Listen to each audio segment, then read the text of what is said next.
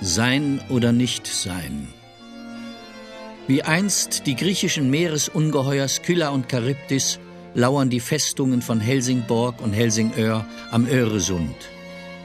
Skylla hatte sechs Köpfe und zwölf Füße. Sie lebte in einer Felsenhöhle und erbeutete alles, was in ihre Reichweite kam. Am anderen Ufer der Meerenge hauste Charybdis, der Strudel. Dreimal am Tage sog Charybdis das Meerwasser ein und spie es wieder aus. Geld, Geld,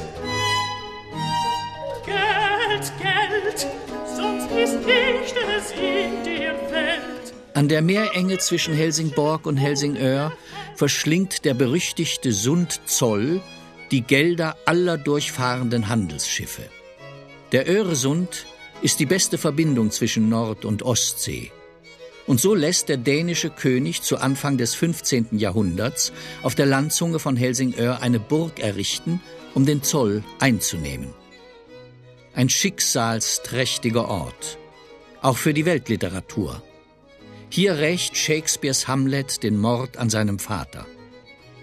Zerrissen zwischen Schuld und Sühne geht er zugrunde.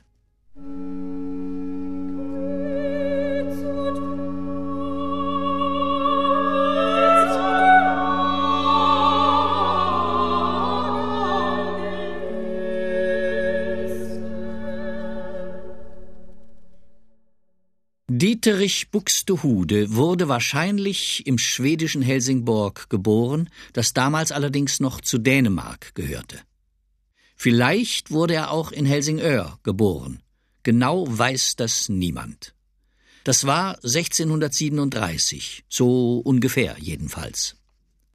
Eine Zeit lang glaubte man auch, er wäre im holsteinischen Oldesloe geboren worden, der Heimatstadt seines Vaters. Das ist aber eher zweifelhaft. Seine Vorfahren waren wohl aus der Stadt Buxtehude eingewandert, die der Familie ihren Namen gab. Dieterich wuchs zweisprachig auf.